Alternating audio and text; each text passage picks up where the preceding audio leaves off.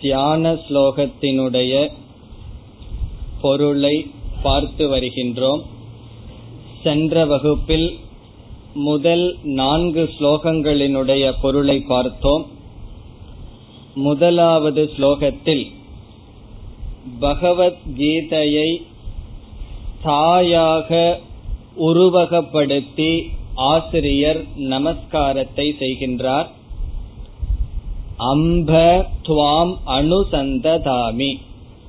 பகவத்கீதை என்கின்ற தாயே உன்னை நான் நமஸ்கரிக்கின்றேன் வணங்குகின்றேன்.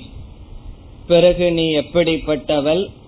அர்ஜுனனுக்கு உபதேசிக்கப்பட்டவள் பகவானால் கொடுக்கப்பட்டவள் என்றெல்லாம் பகவத்கீதையை தாயாக நினைத்து நமஸ்காரம் செய்யப்பட்டது.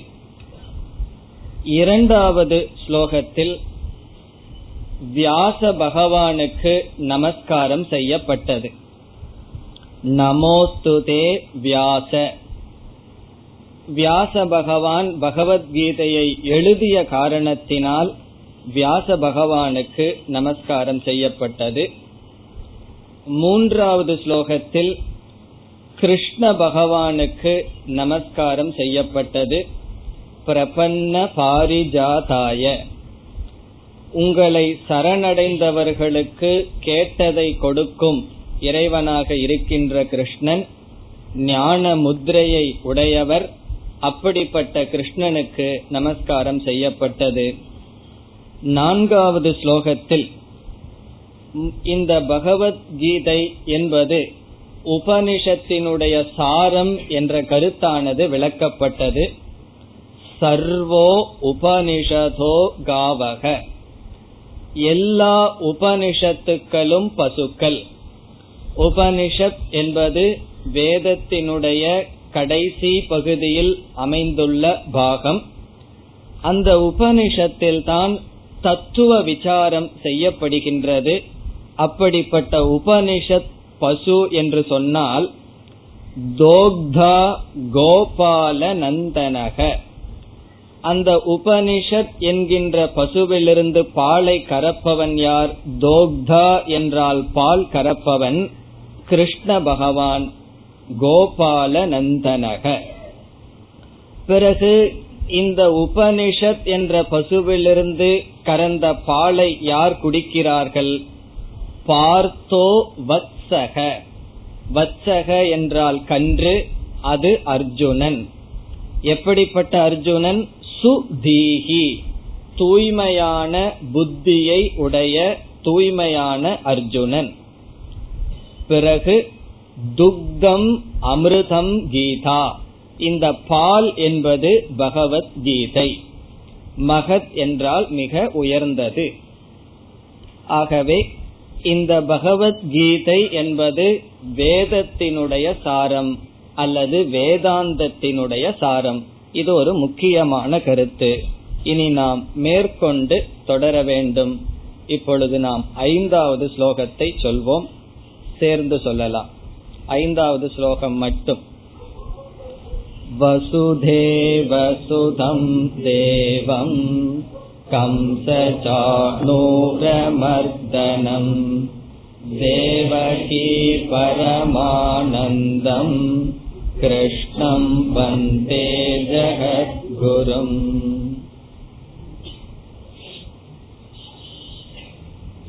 இந்த ஐந்தாவது ஸ்லோகத்தில் மீண்டும் கிருஷ்ண பகவானுக்கு நமஸ்காரம் செய்யப்படுகின்றது ஆகவே இதுவும் கிருஷ்ண பகவானை நமஸ்கரிக்கின்ற ஸ்லோகம் மிக எளிமையான ஸ்லோகம் இப்பொழுது ஸ்லோகத்திற்குள் செல்லலாம் வசுதேவ சுதம்.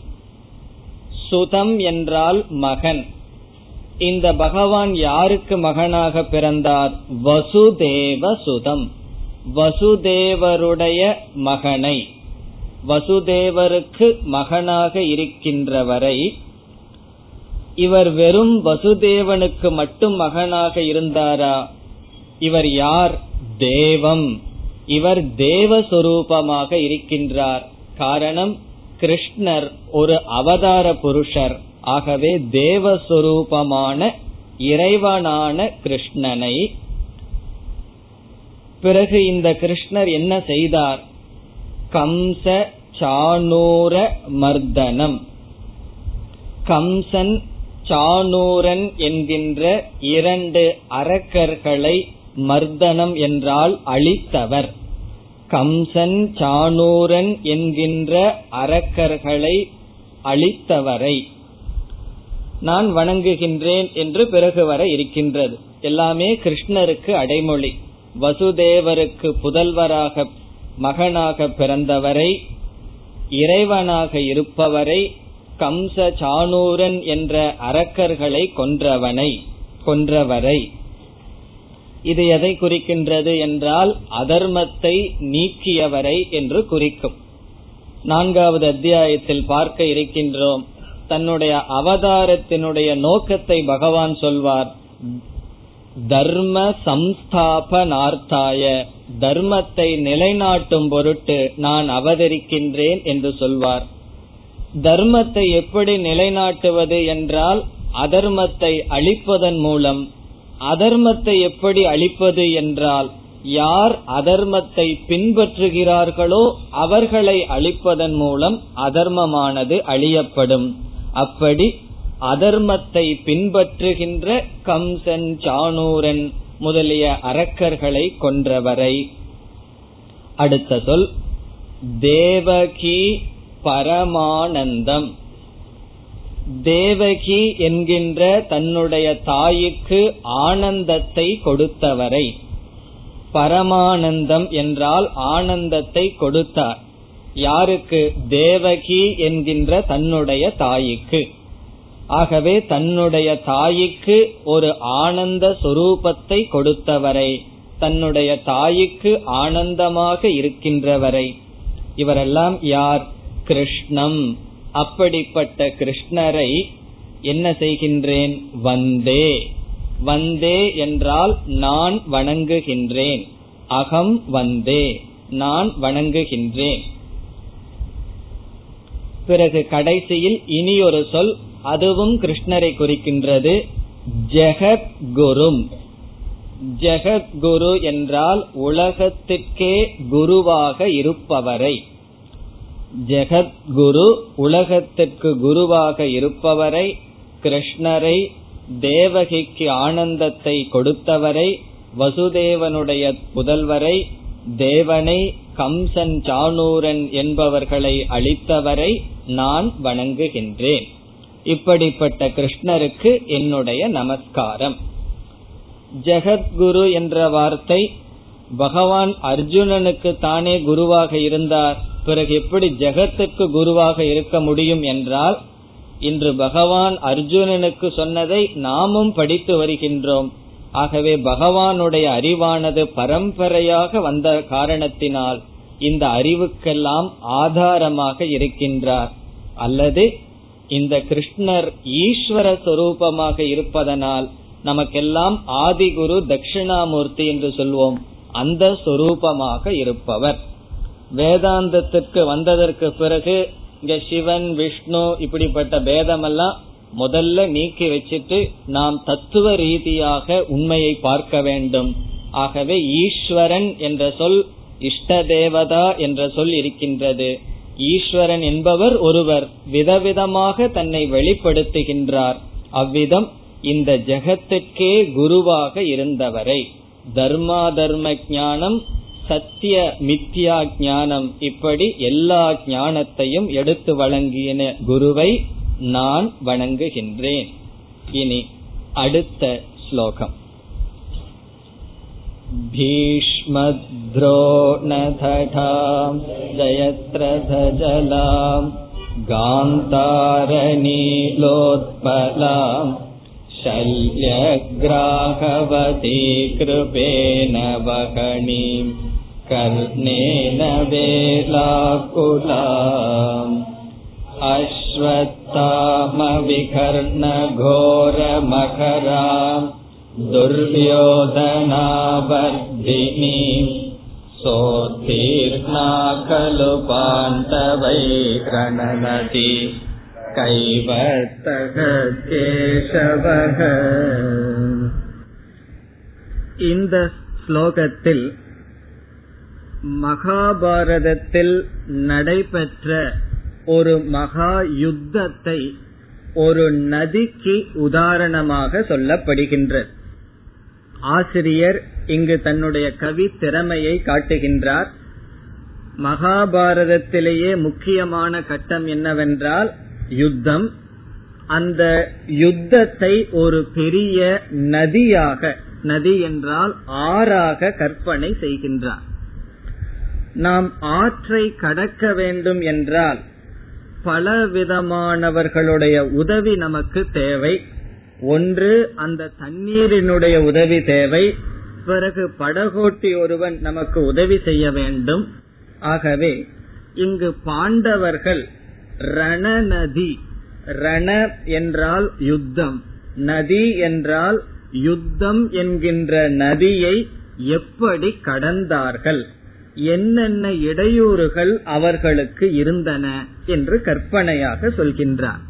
இதெல்லாம் எதை காட்டுகின்றது என்றால் அவர்களுக்கு இவ்வளவு கஷ்டம் இருந்த போதிலும் யாருடைய துணையினால் இந்த பெரிய நதியை கடந்தார்கள்?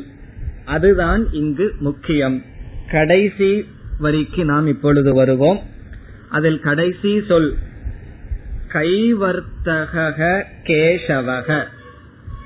அதற்கு முன்னிய சொல் ரணநதி.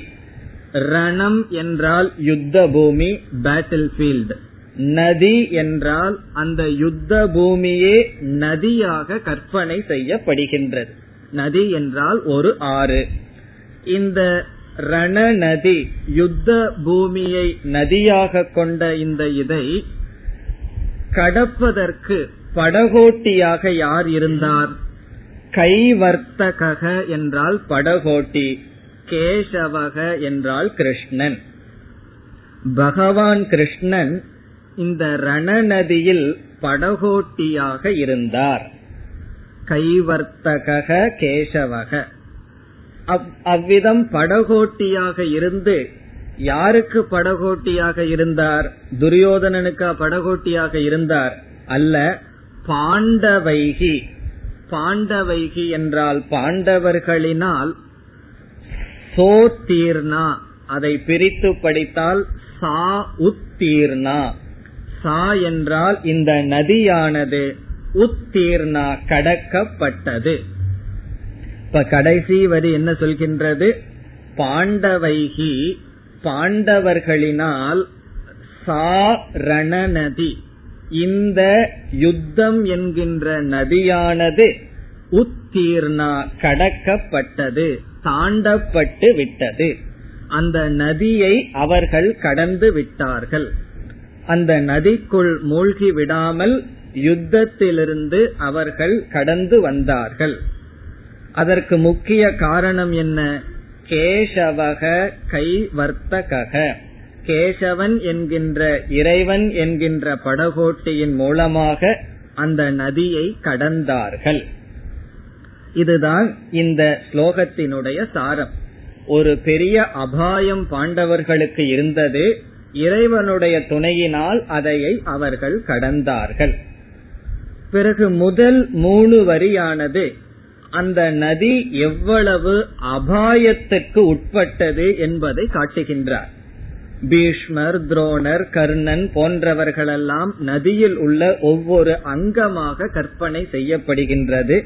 இப்படிப்பட்ட அபாயமுடைய நதிகளானது கிருஷ்ண பகவானால் பாண்டவர்களினால் கடக்கப்பட்டது. இப்பொழுது முதல் வரிக்கு வருவோம். பீஷ்ம துரோண தடா. தடா என்றால் இரண்டு கரைகள்.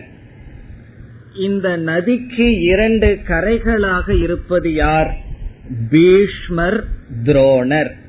பீஷ்மர் துரோணர் என்பவர்களை இரண்டு கரை கரை என்றால் பேங்க் இரண்டு கரையாக கொண்ட இந்த மகாநதி. இதனுடைய பொருள் என்ன? நதியை நாம் கடப்பதற்கு நதியில் நாம் இருக்கின்றோம். இப்ப இரண்டு கரை இருக்கின்றது. இரண்டு கரையில் இரண்டு சிங்கங்கள் இருந்தால் நம்ம நதியை கடக்க முடியுமா? நம்ம முடிவு பண்ணணும்.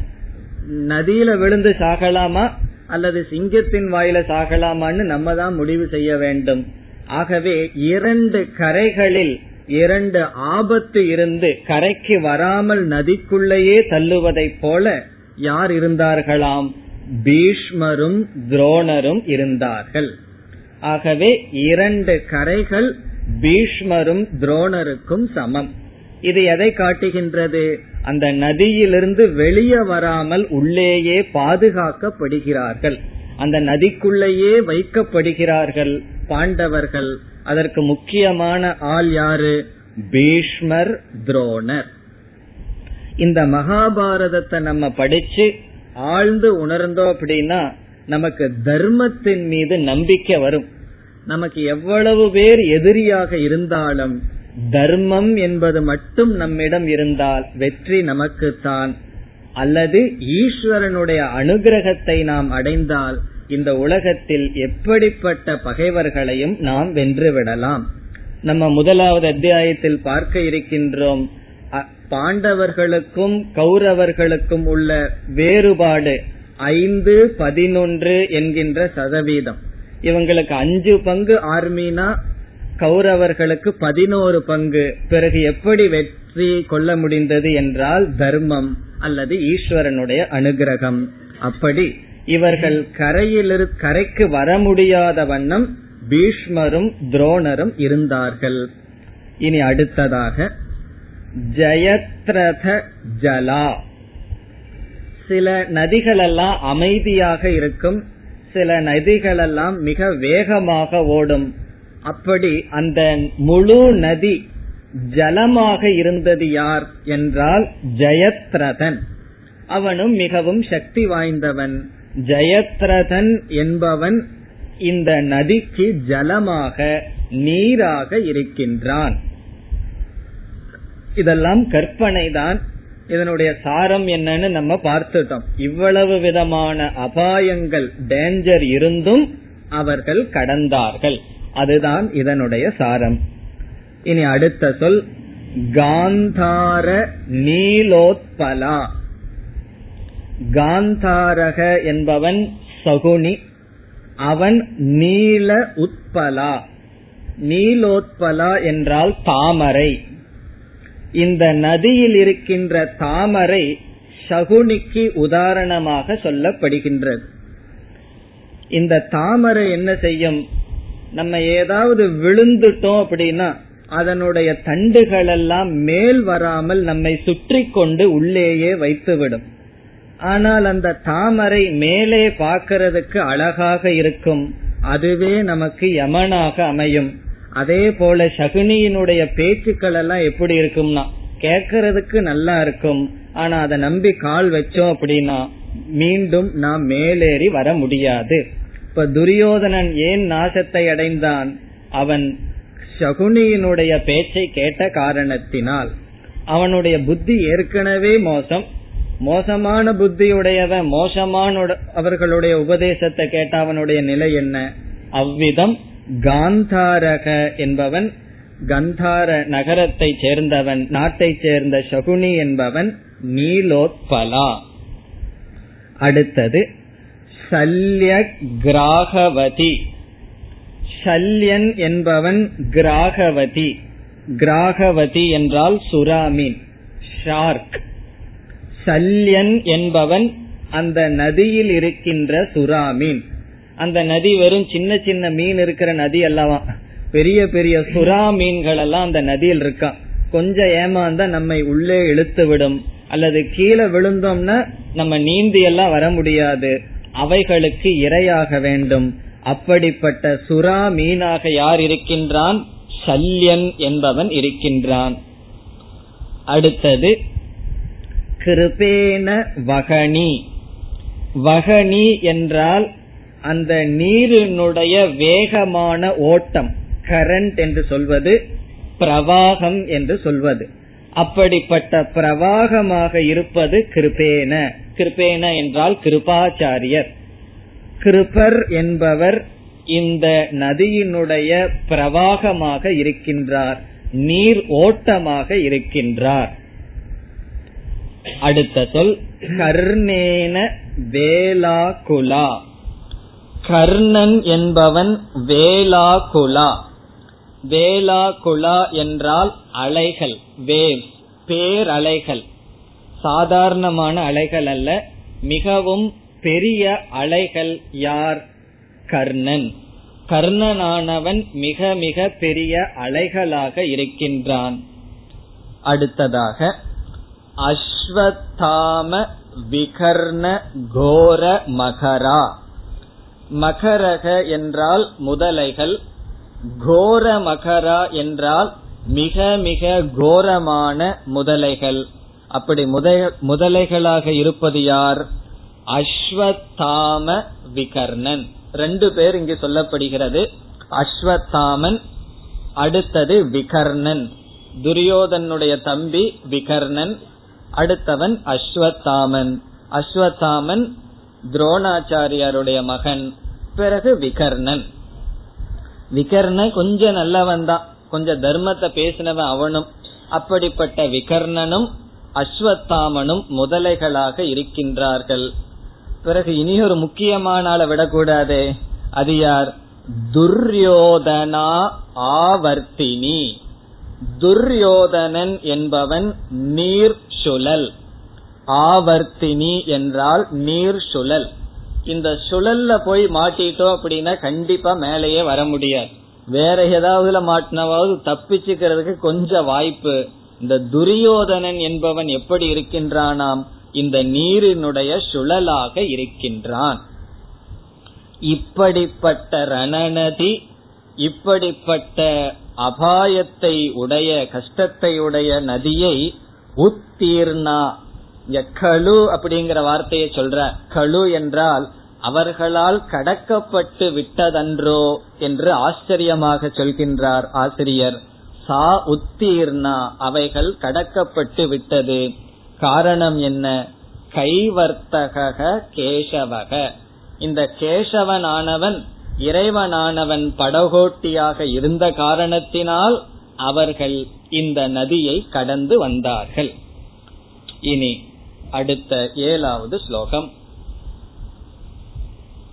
पाराशर्यवचः सरोजममलम् गीधार्थगन्धोत्कटम् नानाख्यानककेशरम् हरिकथाम् सम्बोधना गोतितम् लोके सज्जन षट्पदैरहरः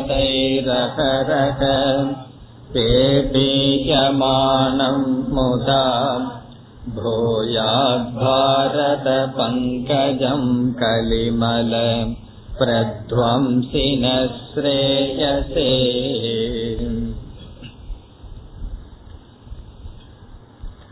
இங்கும் ஆசிரியர் தன்னுடைய கவி திறமையில் விளக்குகின்றார் இந்த ஸ்லோகத்தில் மகாபாரதத்தை ஒரு தாமரைக்கு உதாரணமாக சொல்லப்படுகின்றது அதுதான் இந்த ஸ்லோகத்தினுடைய சாரம். முழு மகாபாரதத்தையே ஒரு தாமரை தாமரையாக கற்பனை செய்கின்றார். அப்படி என்றால் அந்த தாமரையில் இருக்கின்ற வாசனை என்ன? அந்த தாமரை எப்படி மலர்ந்துள்ளது? இந்த தாமரையானது எதில் தோன்றியது என்றெல்லாம் கூற வேண்டும். இவைகளெல்லாம் கற்பனைதான். இந்த மகாபாரதத்தினுடைய பெருமையை ஆசிரியர் சொல்றார். காரணம் என்ன? இப்படிப்பட்ட மகாபாரதத்தில் தானே பகவத்கீதை இருக்கின்றது. ஆகவே மகாபாரதத்தினுடைய பெருமை இந்த ஸ்லோகத்தில் வருகின்றது. நம்முடைய சம்பிரதாயத்தில் எவ்வளவு நல்ல உயர்ந்த விஷயங்கள் இருக்கின்றதோ அதற்கு தகுந்தாற்போல் அதே எடைக்குள்ள சில தவறான கருத்துக்களும் நிலவி வருகின்றது. இந்த மகாபாரதம் என்பது தர்மத்தையும் ஞானத்தையும் கொடுக்கின்ற ஒரு நல்ல நூல். இதற்கு மேல ஒரு உயர்ந்த நூலை நம்ம பார்க்க முடியாது. இப்படிப்பட்ட நூல் நம்மிடம் இருப்பது பெருமைக்குரியது. ஆனால் இதை பற்றி பலர் சில தவறான கருத்துக்களும் வைத்திருக்கிறார்கள். சிலதெல்லாம் நம்ம கேள்விப்படும் போது ஆச்சரியமா இருக்கு. என்ன சொல்வார்கள் தெரியுமோ? நீங்களும் கேள்விப்பட்டிருக்கலாம். இந்த மகாபாரதத்தை வீட்டுல படிக்க கூடாது. வீட்டுல வச்சிருக்க கூடாது. காரணம் என்னன்னா அண்ணன் தம்பிகளுக்குள்ள சண்டை வந்துருமா? ஏதோ இப்ப வந்து சண்டை போடாம ரொம்ப ஒத்துமையா இருக்கிற மாதிரியும் இது மகாபாரதம் படிச்சாதான் அண்ணன் தம்பிகளுக்குள்ள சண்டை வர்ற மாதிரி. பிறகு இது எங்க இருக்கலாம்னா கோயில்ல இருக்கலாமா? அப்படின்னா கோயில் ட்ரஸ்டிகளுக்குள்ள சண்டை வந்துக்கலாமா? அல்லது ஆசிரமத்தில் இருக்கலாம் குரு சிஷியர்களுக்குள்ள சண்டை வந்துக்கலாம். இப்படியெல்லாம் சில தவறான கருத்துக்கள் இருக்கின்றது. மகாபாரத்தை வீட்டுல வச்சிருக்க கூடாது ஆஞ்சநேயர் போட்டோவை வீட்டுல வச்சிருக்க கூடாது ஏன்னா நல்லவங்களை எல்லாம் வீட்டுல வச்சிருக்க கூடாது அல்லவா இப்படி எல்லாம் சில தவறான கருத்துக்கள் இருக்கு. இது எந்த சாஸ்திரத்திலையும் சொல்லல. யார் இப்படி எல்லாம் கற்பனைய சொன்னாங்களோ நமக்கு தெரியவில்லை. ஆகவே இதெல்லாம் முற்றிலும் தவறான கருத்து. நம்ம வந்து எது சரி எது குழந்தைகளுக்காக கற்பனையான கதை எது நாம் ஒதுக்க தள்ள வேண்டும் இதையெல்லாம் தெளிவாக புரிந்து கொள்ள வேண்டும். இப்படிப்பட்ட தவறான கருத்துக்களுக்கு நாம் ஆளாகி விடக்கூடாது மகாபாரத எத்தனையோ புஸ்தகத்துல வீட்டுல வச்சிருக்கிறதுக்கு மகாபாரத வச்சிருந்தாவே மத்த மேகசைன் எல்லாம் வந்துட்டு இருக்கு. அதுக்கெல்லாம் பரிகாரம். ஆகவே இந்த புஸ்தகம் வீட்டில் இருக்கிறது ரொம்ப நல்லது. ஏதாவது நமக்கு திடீர்னு புத்தி வந்து கொஞ்சம் நல்லதா ஆகி அதை எடுத்து பாக்குறதுக்கு சந்தர்ப்பம் இருக்கும் அல்லவா? புஸ்தகத்தையே வீட்டுல வைக்காம இருக்கிறதுக்கு இருந்தா ஏதாவது காலத்துல எப்படியாவது நம்ம அறியாம பாத்துருவோம் அல்லவா? அதுக்காவது இது இருக்க வேண்டும். ஆகவே அப்படிப்பட்ட தவறான கருத்து இருக்கக்கூடாது. அதே போல போட்டோ வைக்கிறதுல தான் முருகருடைய போட்டோ ஆண்டி கோலத்துல இருந்தா நமக்கு எல்லாம் போயிரும் போண்டி ஆயிருவோம் அதனால இருக்கக்கூடாது அப்படிங்கறதெல்லாம் தவறு. அப்படியெல்லாம் ஒரு விதமான கருத்துமே கிடையாது. இதெல்லாம் இந்த பயம் இன்செக்யூரிட்டியில யாரோ சொன்னார்கள். அதை நம்மளும் நம்பிட்டு இருக்கோம் ஆகவே அப்படிப்பட்ட தவறான எண்ணத்திற்கு அந்த யாராவது சொன்னாலும் கூட நாம் அவர்களை திருத்த வேண்டும். நமக்கு பயம் வரக்கூடாது. காரணம் என்ன? இங்க மகாபாரத் எப்படி புகழ போகின்றார்? இது ஒரு தாமரை மலருக்கு சமம். அப்படி என்றால் தாமரை வளர வேண்டும் என்றால் அதற்கு நீர் தேவை. இப்ப நீர் இருந்தால் தானே தாமரையானது உற்பத்தி ஆகின்றது. இவ்விதம் மகாபாரதம் உற்பத்தி ஆவதற்கு நீராக யார் இருந்தார்? முதல் சொல் பாராசர்ய வச்ச சரோஜம். சரோஜம் என்றால் தாமரை. இந்த தாமரையானது எப்படி தோன்றியது என்றால் வச்ச சரோஜம் ஒரு வச்சனத்திலிருந்து தோன்றியது. யாருடைய வச்சனத்திலிருந்து தோன்றியது? பாராசர்ய. பாராசர்யக என்பது வியாசரை குறிக்கும். பராசரருடைய புத்திரர் பாராசர்யக. இப்ப பாராசர்யக என்றால் வியாசர் வியாச பகவானுடைய வச்சனத்திலிருந்து வாக்கியத்திலிருந்து தோன்றியது இந்த சரோஜம். சரோஜம் என்றால் இந்த தாமரை. இந்த தாமரை மகாபாரதம் என்கின்ற தாமரையானது வியாச பகவானுடைய வாயிலிருந்து தோன்றியது. ஆகவே இந்த தாமரைக்கு நீராக இருந்தது என்ன? வியாச பகவானுடைய வாக் வியாச பகவான் பராசரர் வியாசருடைய தந்தை அவருடைய மகனுக்கு பாராசரியக என்று பெயர். ஆகவே பாராசரிய வச சரோஜம். பிறகு இந்த தாமரையானது எப்படிப்பட்டது? அடுத்த சொல் அமலம். அமலம் என்றால் குறையற்றது தூய்மையானது. அமலம் தூய்மையானது. சில தாமரைகள் அல்லது சில பூக்கள் இருக்கும். அந்த பூக்களுக்கும் கூட நோய் வந்திருக்கலாம் அசுத்தங்கள் இருக்கலாம். ஆனால் இந்த தாமரையானது அமலம் குறையற்றது. சில பேர் மகாபாரதத்துக்குள்ள குறை கண்டுபிடிச்சிட்டு இருப்பார்கள். அதற்காக படிப்பவர்களும் உண்டு. இந்த இதிகாசங்களை எல்லாம் நாம் படிக்கும் பொழுது அதுல ஏதாவது குறை இருக்குமாங்கிற எண்ணத்தில் படிக்க கூடாது அதில் குறை இருப்பது போல் தெரிந்தால் நம்முடைய புத்தியை தான் தீட்ட வேண்டும். அங்கு ரிஷியானவர் ஏதோ சொல்ல வருகின்றார். அதை நாம் நன்கு புரிந்து கொள்ள வேண்டும் என்று. அது எப்படி குறையில்லையோ அவ்விதம் புரிந்து கொள்ளும் அளவு நாம் சிந்திக்க வேண்டும்.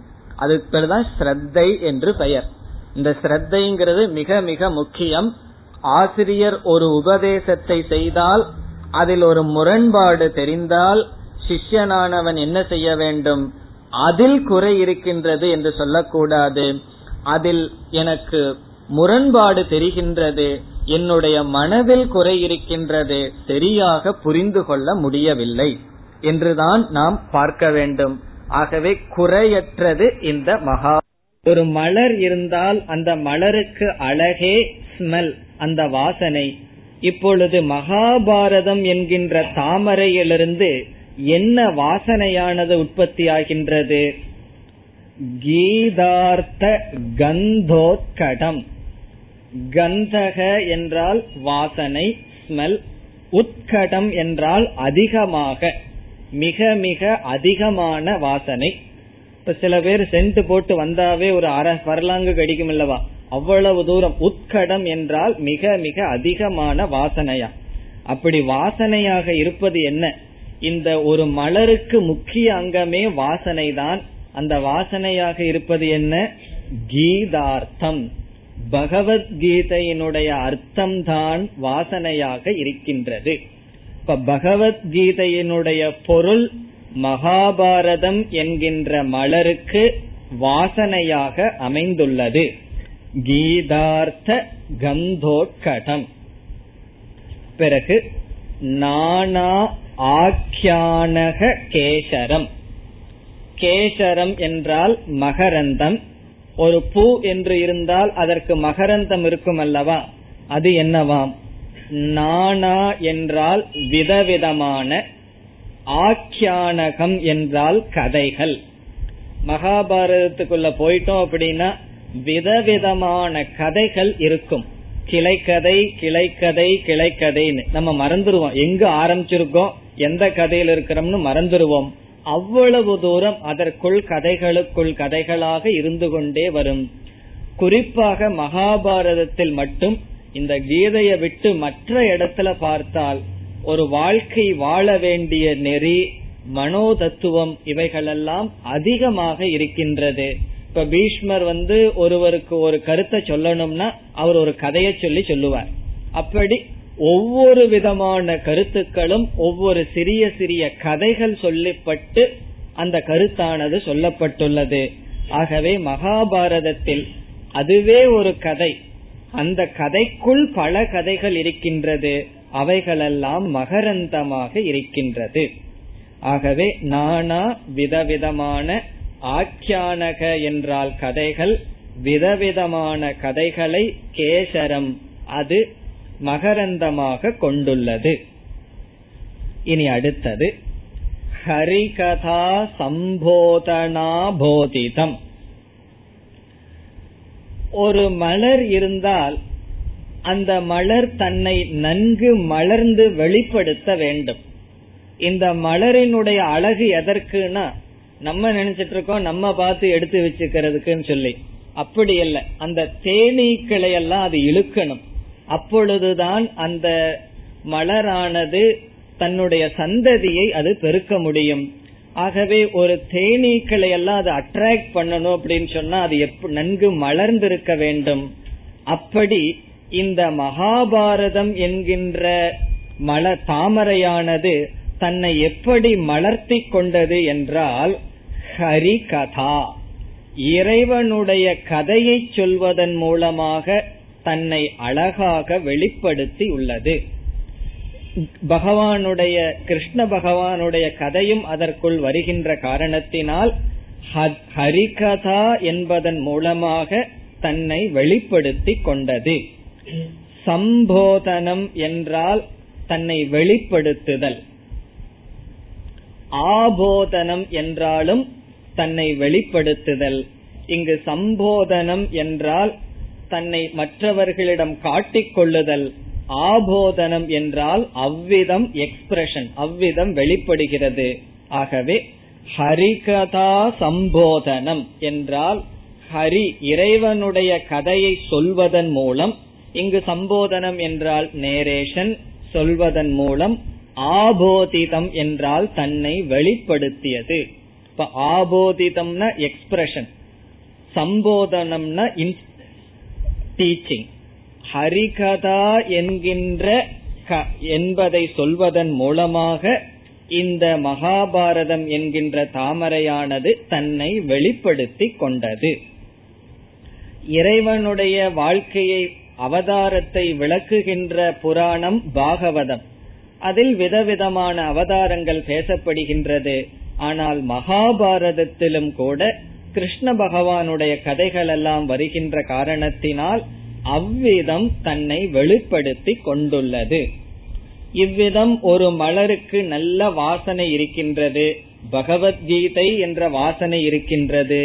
ஹரிகதா என்று தன்னை வெளிப்படுத்தி கொண்டால் தேனீக்கள் வர வேண்டும் அல்லவா வந்து அந்த மலரில் இருக்கின்ற தேனை அருந்த வேண்டும் அல்லவா ஆகவே அந்த தேனீக்கள் யார் என்று சொல்லப்படுகின்றது.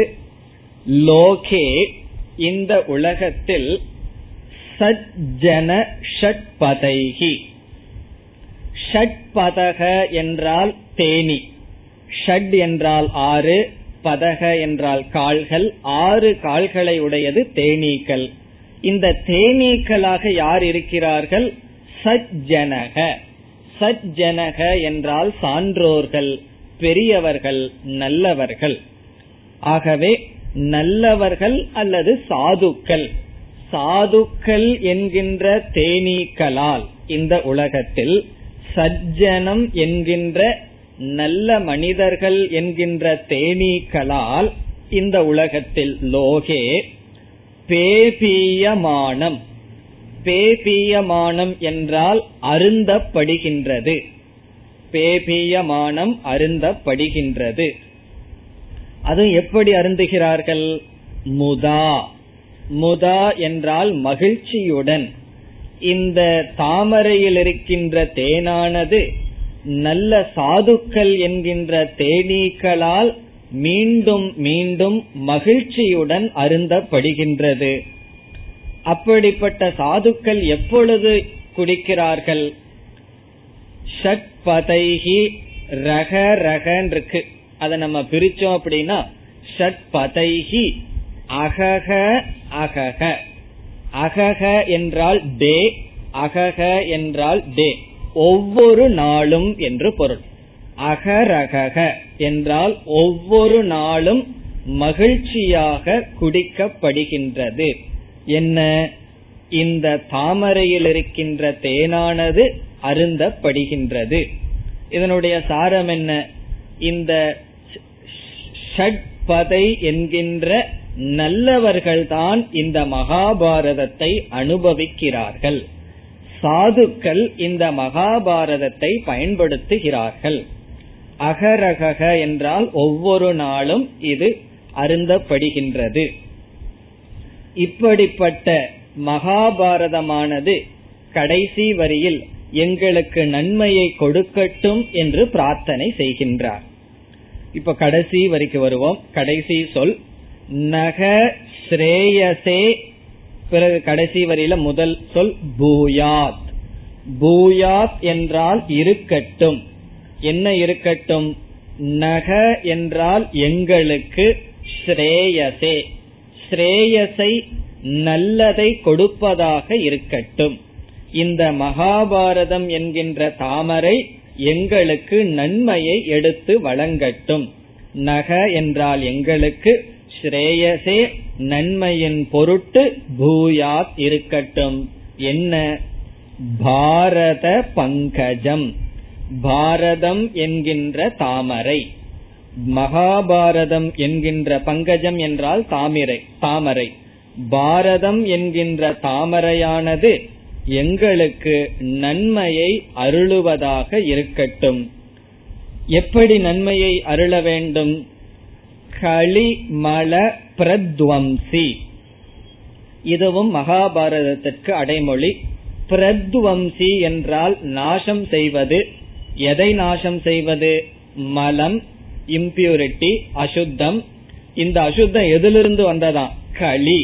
இந்த களி காலத்திலிருந்து வந்த அசுத்தத்தை இந்த மகாபாரதம் என்கின்ற தாமரையானது நாசம் செய்ய வேண்டும். இந்த காலம் கெட்டு போச்சுன்னு எல்லாம் சொல்லுவாங்க அல்லவா அப்படி அந்த கலிகாலமே அப்படித்தான் துவங்கியதாக புராணத்தில் சொல்லுவார்கள். இந்த கலிகாலத்துல எல்லாமே விபரீதமா புத்தி போகுமா? அப்படி எல்லாம் புராணத்துல பார்த்தா விரிவா இருக்கு. கலிகாலத்துல என்னென்னலாம் நடக்கும் அப்படின்னு சொல்லி. அதாவது மற்ற காலங்கள்ல வீட்டுல பசு இருக்கும்.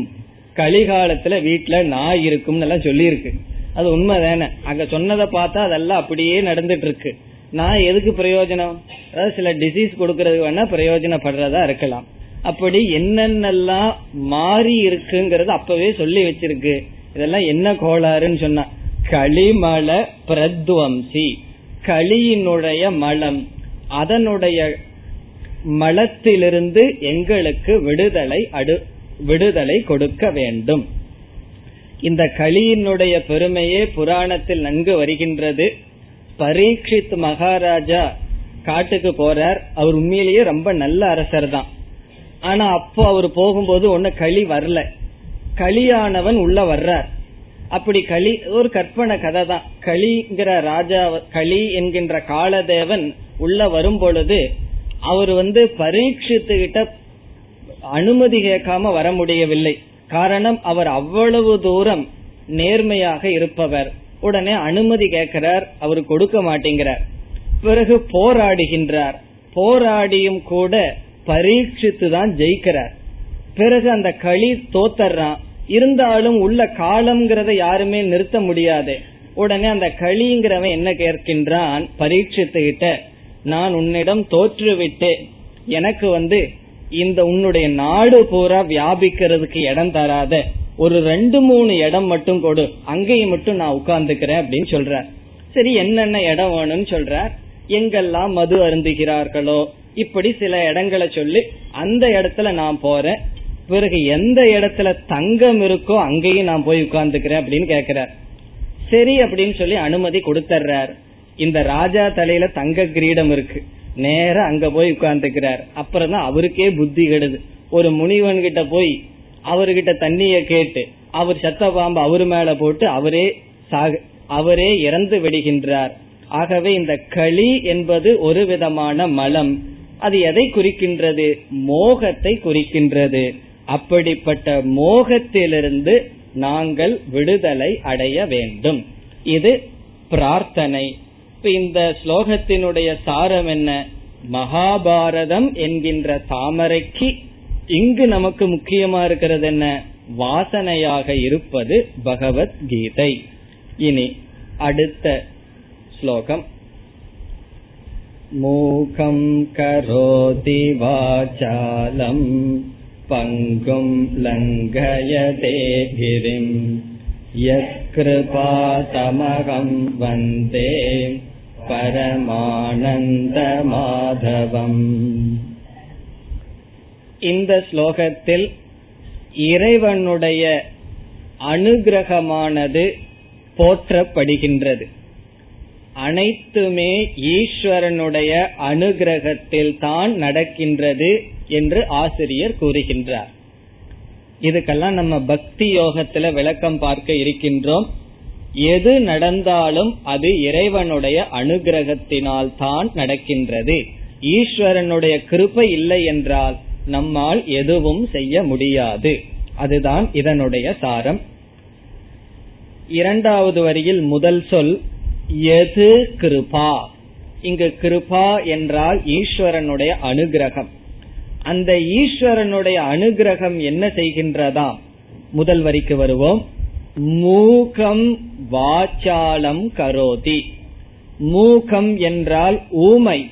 வாச்சாலம் நன்கு பேசுபவன் ஆக்குகின்றது.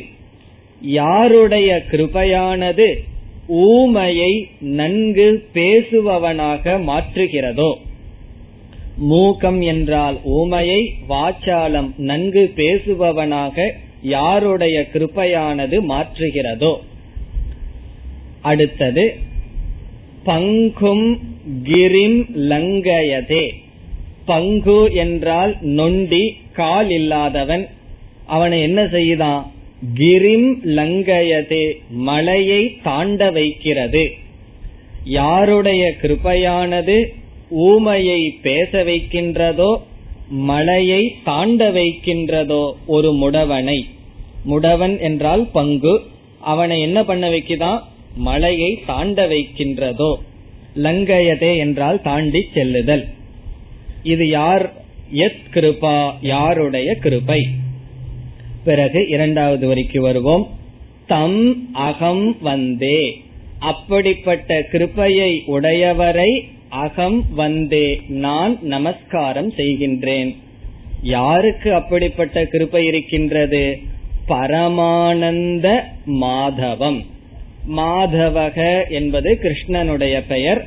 பரமானந்தம் என்றால் ஆனந்த சுரூபமாக ஆனந்த சுரூபத்தை கொடுக்கின்ற அந்த மாதவனை அகம் வந்தே நான் வணங்குகின்றேன். காரணம் என்ன?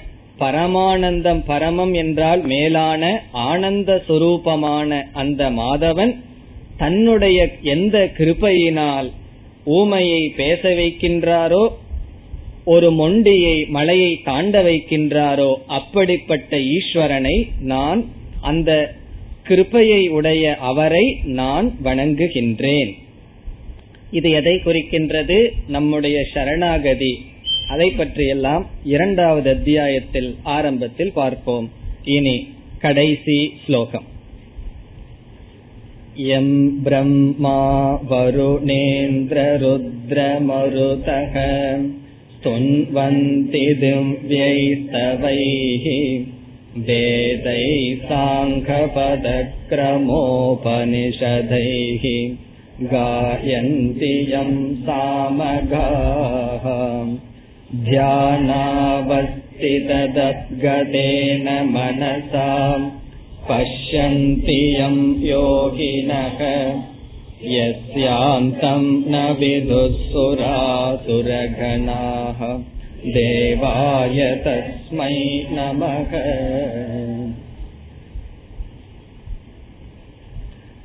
கடைசி தியான ஸ்லோகத்தில் கிருஷ்ணரை விஷ்ணுவாக நமஸ்காரம் செய்யப்படுகின்றது. பிரம்மா விஷ்ணு சிவன் என்கின்ற மும்மூர்த்திகளில் இங்கு கிருஷ்ணராக இருந்து யார் பகவத்கீதையை கொடுக்கிறாரோ அவர் சாக்ஷாத் விஷ்ணு என்று பாவிக்கப்படுகின்றது. அவர் விஷ்ணுவின் அவதாரம் ஆகின்ற காரணத்தினால் இந்த கிருஷ்ண பகவானை யாரெல்லாம் நமஸ்காரம் செய்கிறார்கள்? அவர்கள் எப்படி நமஸ்காரம் செய்கிறார்கள் என்று சொல்லப்படுகின்றது. முதல் வரியில் எம் எம் என்றால் எந்த இந்த கிருஷ்ணரை. இந்த கிருஷ்ணர் யார்? சாக்ஷாத் விஷ்ணுவாக இருக்கின்ற இந்த கிருஷ்ணரை யாரெல்லாம் ஸ்துதி செய்கிறார்கள் வழிபடுகிறார்கள்? பிரம்மா வருண இந்திர ருத்ர மருதக. இதெல்லாம் தேவதைகளினுடைய பெயர்.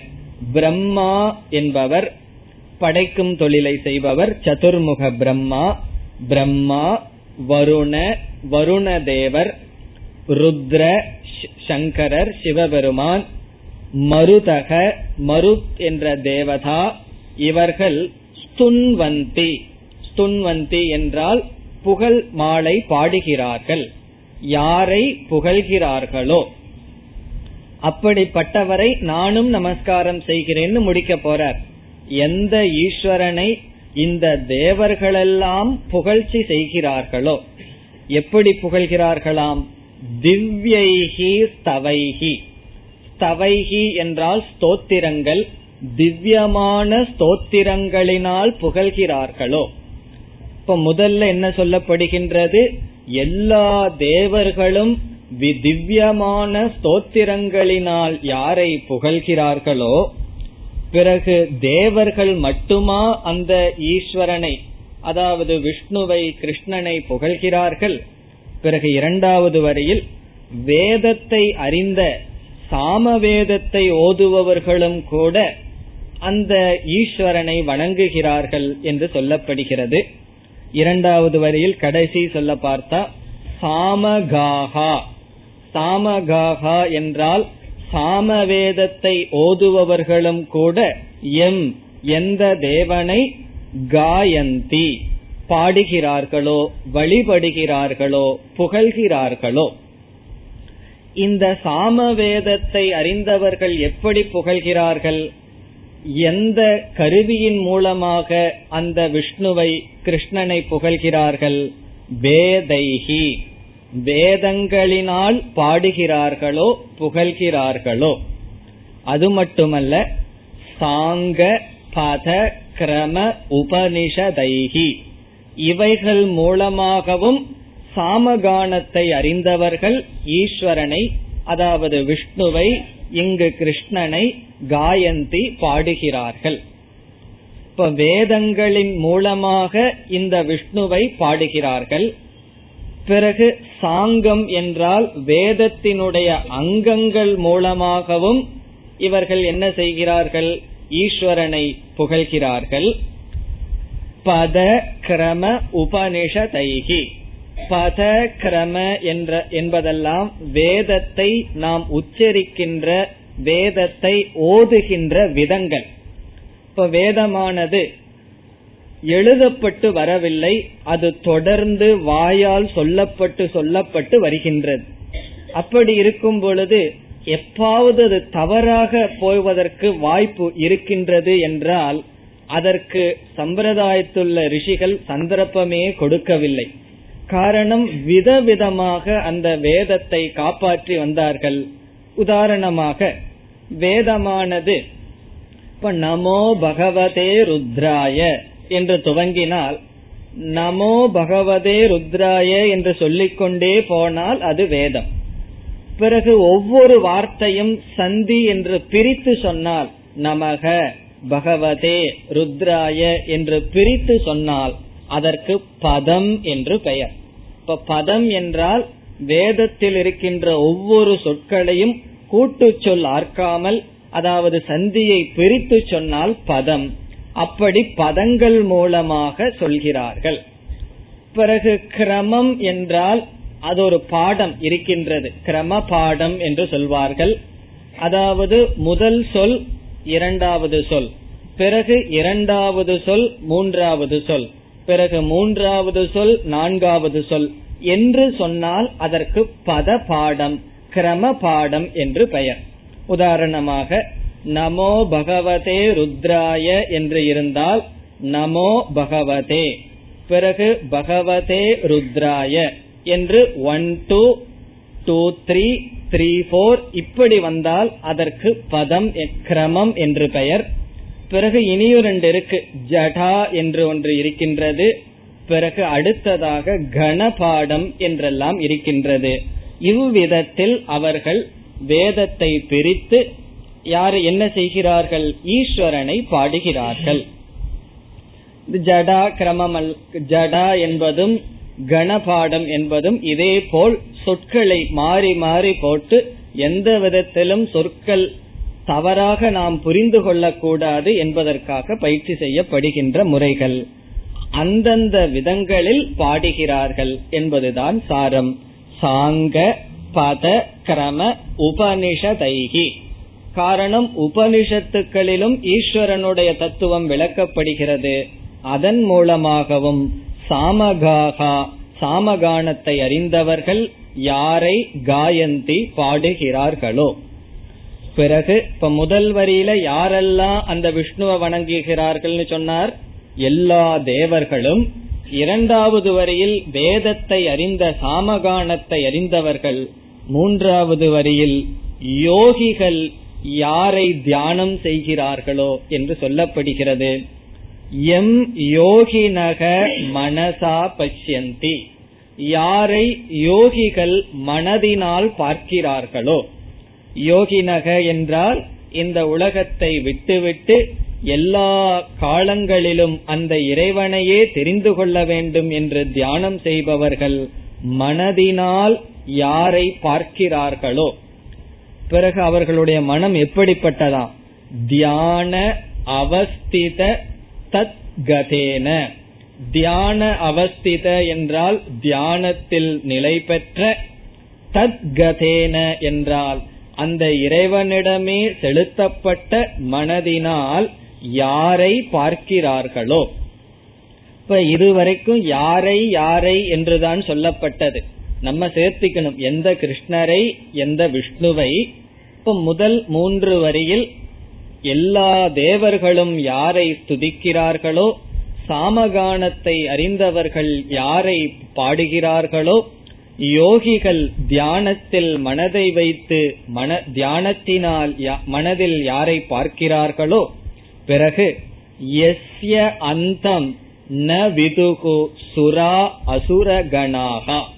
யாருடைய முடிவை எஸ்ய அந்தம் என்றால் யாருடைய முடிவை ந விதுகு அறியமாட்டார்கள் யார்? சுர அசுர கணாகா தேவர்களும் அசுரர்களும் யாருடைய முடிவை அறியமாட்டார்களோ தஸ்மை தேவாய நமக. அந்த தேவனை நான் நமஸ்கரிக்கின்றேன். அந்த தேவன் யார்? அந்த விஷ்ணுவை அந்த கிருஷ்ணனை நான் நமஸ்கரிக்கின்றேன். இதிலிருந்து அந்த விஷ்ணு எந்த இந்திரியங்களுக்கும் தேவர்களுக்கும் பார்வைக்கு வரமாட்டார் என்று அந்த விஷ்ணுவனுடைய பரபிரம தத்துவமும் இதிலிருந்து விளக்கப்படுகின்றது. இவ்விதம் இந்த தியான ஸ்லோகமானது பகவத்கீதைக்கு ஒரு அறிமுகமாக நமக்கு அமைந்தது.